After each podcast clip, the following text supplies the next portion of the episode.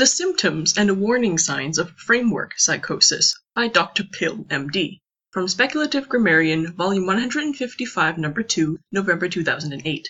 Framework psychosis, a new and dangerous affliction sweeping through academia like wildfire, is the unhealthy and unfounded belief that one's framework, whatever it may be, is the one true framework. As a public service, I have written up a set of guidelines that will allow concerned individuals to identify those suffering from framework psychosis. If you are an academic, I encourage you to post this list in your lounges, labs, lecture halls, and latrines. With your help, we may yet be able to eradicate FP in our lifetime. There is no such thing as a framework free of complications. If you believe you subscribe to one, you may be a framework psychotic. A framework psychotic believes that their framework can, or will eventually be able to, explain everything, and is puzzled or disturbed by those who question that fact. Framework psychotics do not suffer dissent.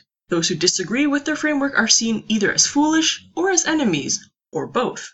In the end, a framework psychotic will spend more time ridiculing or attempting to disprove the theories of others than doing any original research, or anything else for that matter.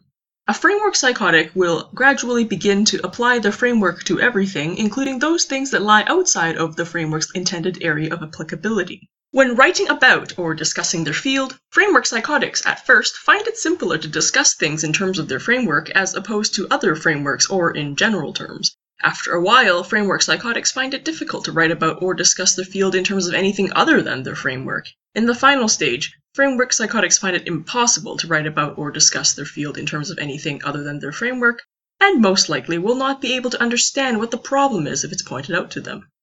Regarding jargon, a framework psychotic will begin to weave the language of their framework into their natural speech about every area of life, not just their own field of study.